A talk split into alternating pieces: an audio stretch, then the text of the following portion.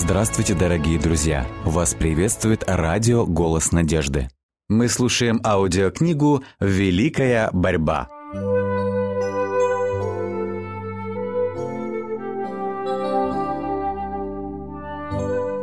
Глава 24. Во святом святых.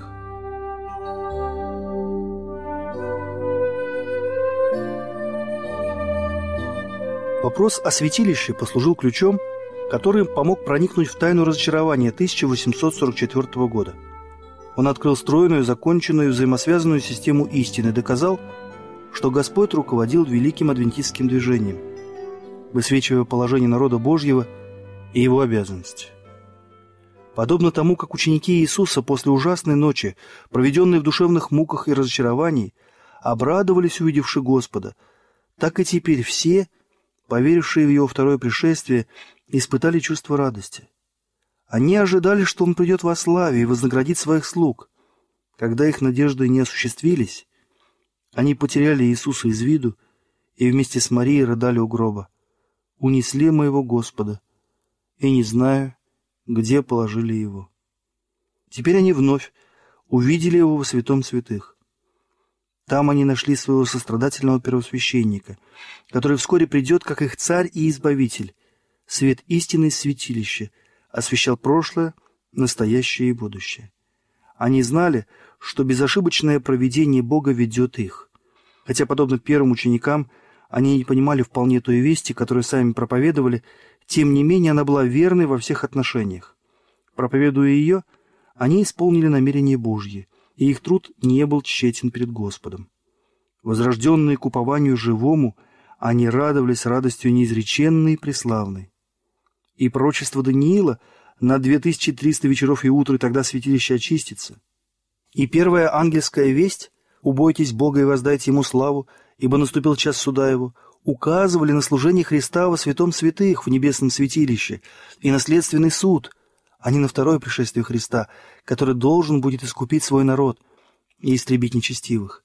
Ошибка крылась не в исчислении пророческих периодов, а в том, какое событие должно было произойти в конце 2300 дней. Эта ошибка причинила детям Божьим разочарование. Однако все, что было предсказано пророчеством, и все, что они могли ожидать, согласно Писанию, исполнилось. В то самое время, когда они оплакивали свои несбывшиеся надежды, произошло событие, предсказанное этой вестью, которое должно было исполниться прежде, чем Господь придет, чтобы вознаградить своих слуг. Христос пришел. Но только не на эту землю, как они ожидали, но согласно прообразу судного дня, Он вошел во святое святых храма Божьего на небе. Пророк Даниил описывает Его как явившегося перед ветхим днями. «Видел я в ночных видениях, вот с облаками небесными, шел как бы Сын Человеческий, дошел до ветхого днями, и подведен был к Нему». Даниил, 7 глава, стих 13. Об этом говорит и пророк Малахия. «И внезапно придет в храм свой Господь, которого вы ищете, и ангел завета, которого вы желаете. И вот он идет, говорит Господь Саваоф». Малахия 3 глава, стих 1. Пришествие Господа в храм было внезапным и неожиданным событием для Его народа.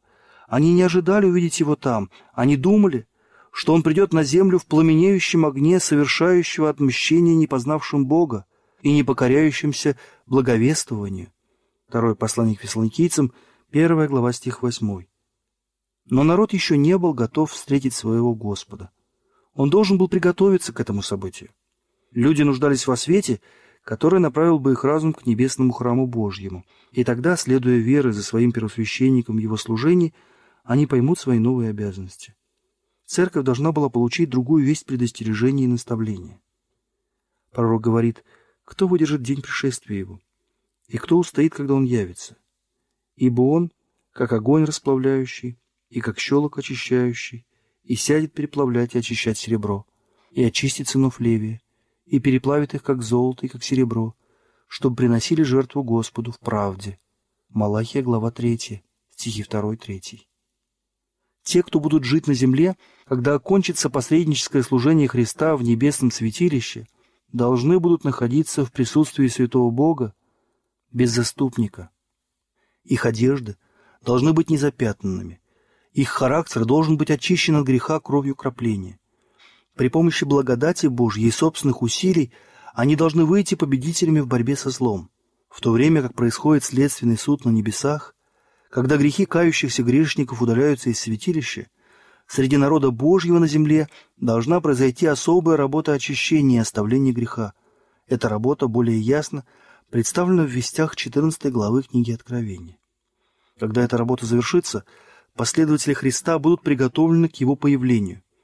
Тогда благоприятно будет Господу жертва Иуды и Иерусалима, как во дни древние и как в лета прежние.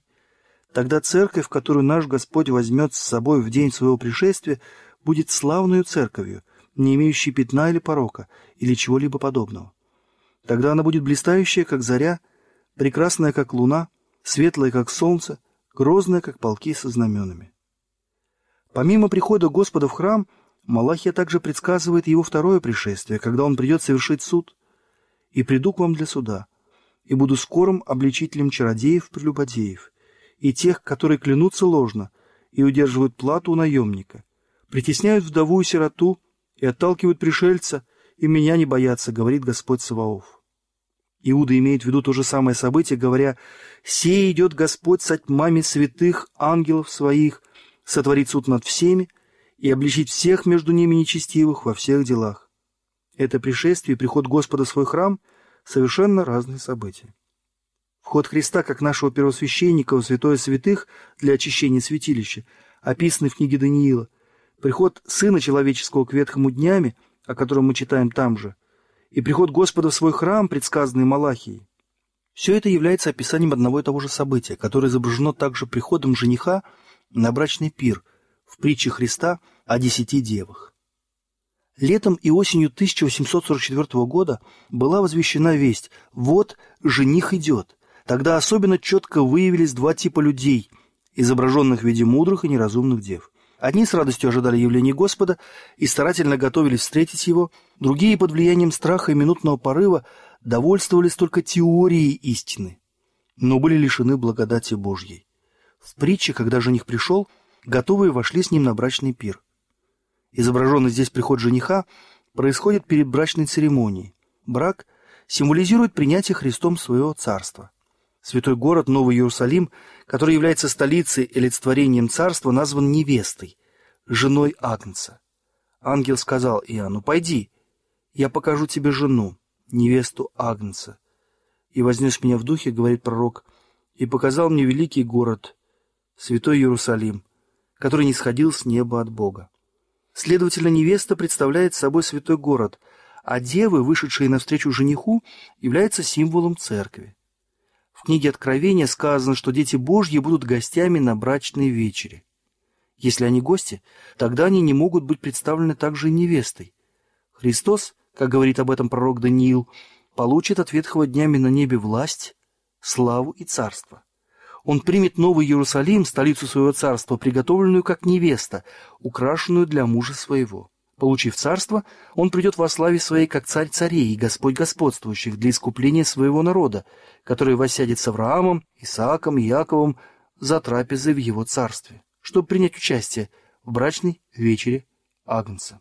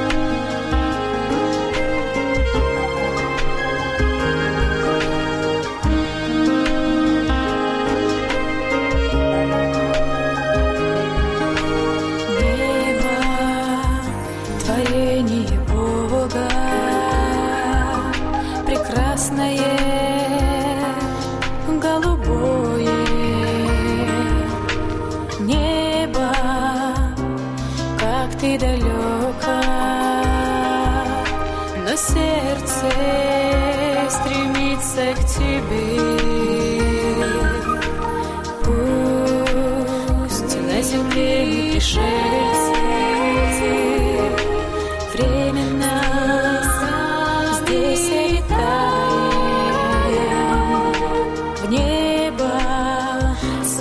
пусть направляет, хоть трудно, порой нам в борьбе.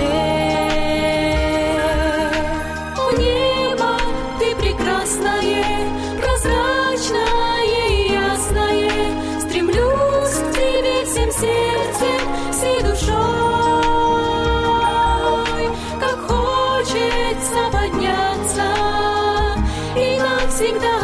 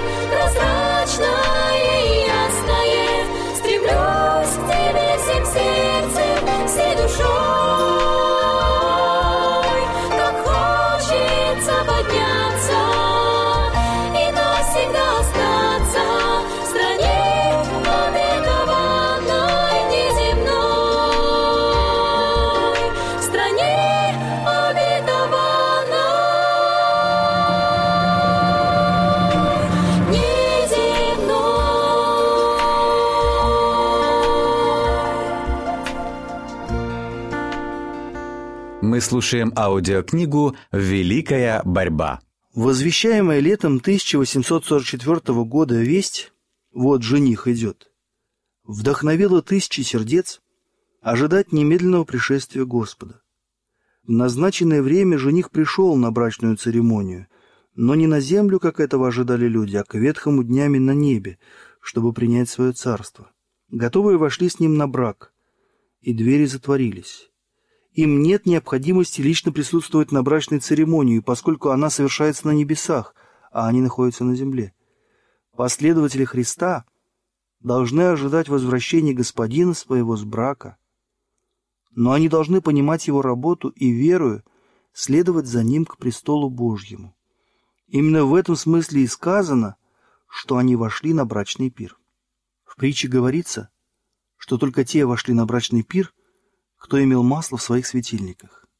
Те, кто, познав истину Священного Писания, обрели также дух и благодать Божью, кто среди мрака тяжелейших испытаний не терял терпения, обращаясь к Библии в поисках большего света, те постигли истину о небесном святилище и о новом служении Спасителя, и верою последовали за ним во святое святых. И все, кто через свидетельство Священного Писания принимает эти же истины, с верой следя за тем, как Христос предстает перед Богом, чтобы выполнить последнюю часть своего посреднического служения, а в конце его принять свое царство, все эти люди символически изображены вошедшими на брачный пир. В притче, изложенной в 22 главе Евангелия от Матфея, использован тот же символ брачного пира, и там ясно сказано, что следственный суд совершится до брака. Перед брачным пиром входит царь, чтобы посмотреть, все ли гости одеты в брачные одежды, то есть все ли непорочны, омыты и убелены кровью Агнца. Не имеющий на себе подобной одежды, найденный слишком легким изгоняется, а все найденные при испытании одетыми в брачные одежды принимаются Богом и удостаиваются чести войти в Его царство и сесть с Ним на престоле Его. Это осмотр людей и окончательное определение тех, кто подготовлен для Царствия Божьего, совершится во время следственного суда, как завершающее служение в небесном святилище. Когда следственный суд будет закончен, когда дела последователей Христа всех столетий будут рассмотрены и решение по ним принято, только тогда окончится время испытания, и двери милости закроются.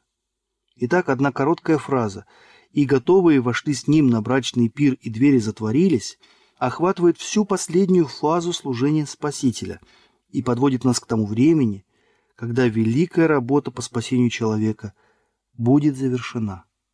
Когда в земном святилище, которое, как мы уже видели, было прообразом небесного, первосвященник в день искупления входил во святое святых, служение в первом отделении святилища заканчивалось. Бог повелел: ни один человек не должен быть в скинии собрания, когда входит он для очищения святилища, до самого выхода его. Поэтому, когда Христос вошел во святое святых, чтобы выполнить последнюю часть своего искупительного служения, он прекратил служение в первом отделении. Но когда служение окончилось в первом отделении, оно началось во втором. Когда первосвященник в прообразном служении выходил из первого отделения святилища в день искупления, он являлся пред Богом, чтобы представить ему кровь жертвы за грех за весь Израиль, искренне раскаявшийся в своих грехах. Так и Христос закончил только часть своего посреднического служения и приступил к другой части, все так же умоляя Отца вменить кающимся грешникам заслуги его пролитой крови. Этот вопрос в 1844 году был непонятен адвентистам. После того, как время ожидаемого пришествия Спасителя прошло, они все еще продолжали верить, что он вот-вот явится, будучи убеждены, что живут во время великого кризиса и что посредническое служение Христа пред Богом завершилось. Им казалось, Библия учит о том, что время испытаний людей окончится незадолго до фактического пришествия Христа во славе.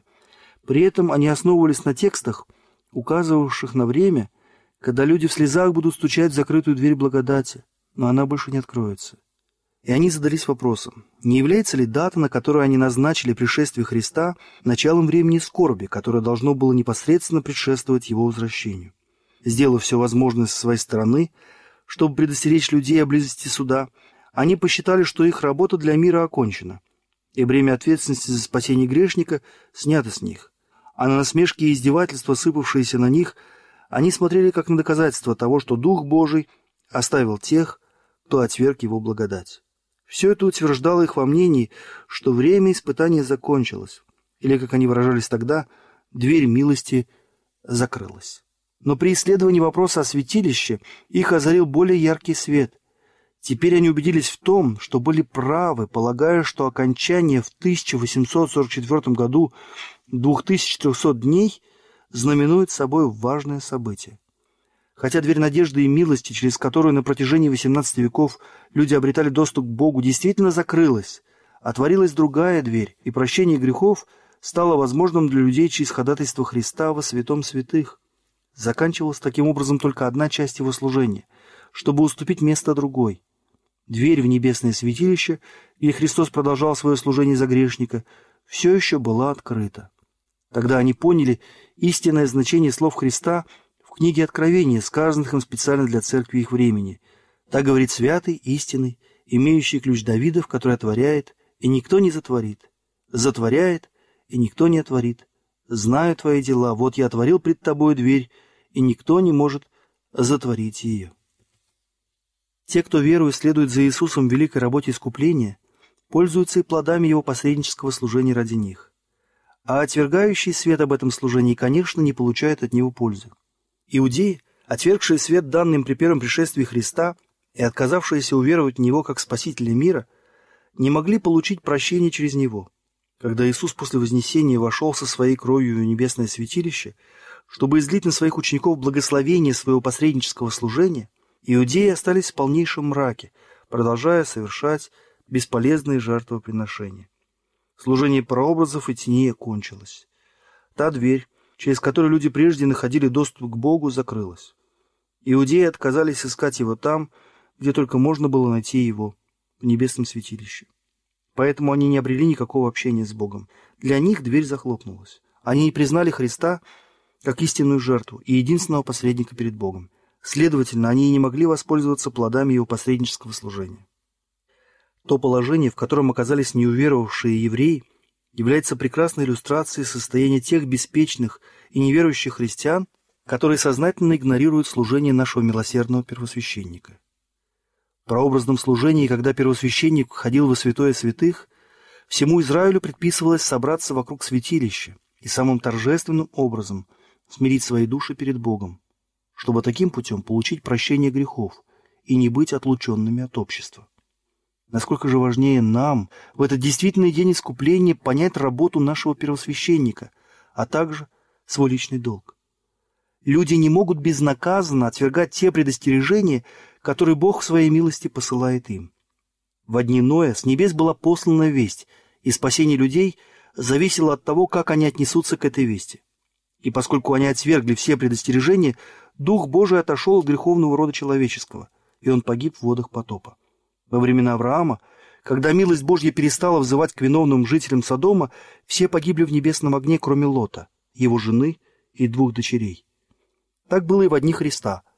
Сын Божий сказал, обращаясь к неверующим евреям того поколения: «Се оставляется вам дом ваш пуст».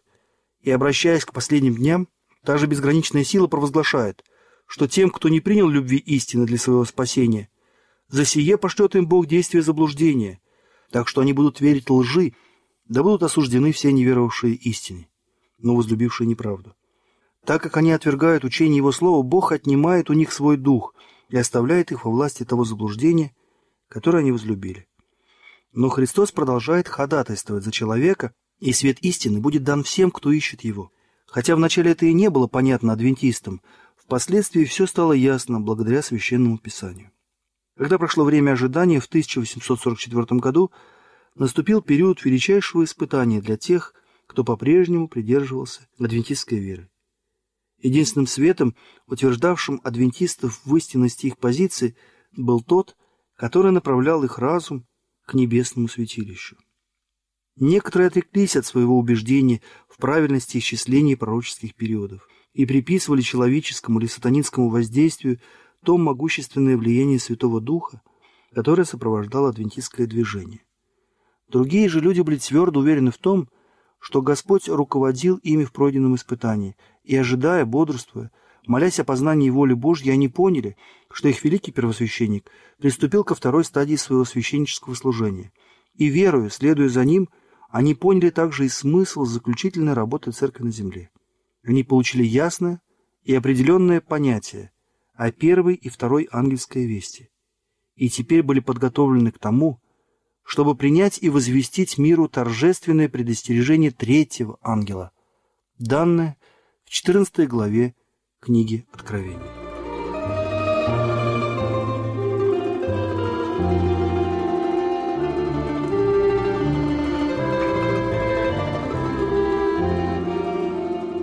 Дорогие друзья, вы можете оставить свои сообщения через WhatsApp и Viber по номеру +7 915 688 7601 или позвонить нам на бесплатную линию, которая работает на территории Российской Федерации. Номер 8 800 100 ровно 1844. 8 800 100 ровно 1844.